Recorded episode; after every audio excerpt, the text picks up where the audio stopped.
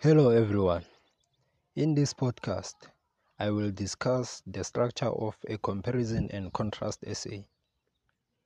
A comparison and contrast essay focuses on similarities and differences between objects, concepts, ideas, and many other things.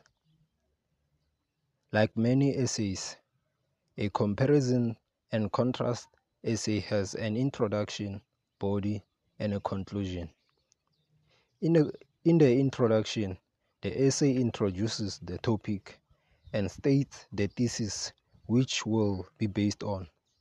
This is the main idea that will drive the essay. The body of the essay expands more on the thesis stated in the introduction. This is where similarities and differences are discussed.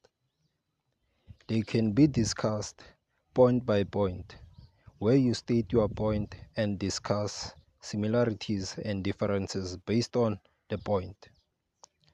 You can also structure your body by discussing similarities first and then the differences.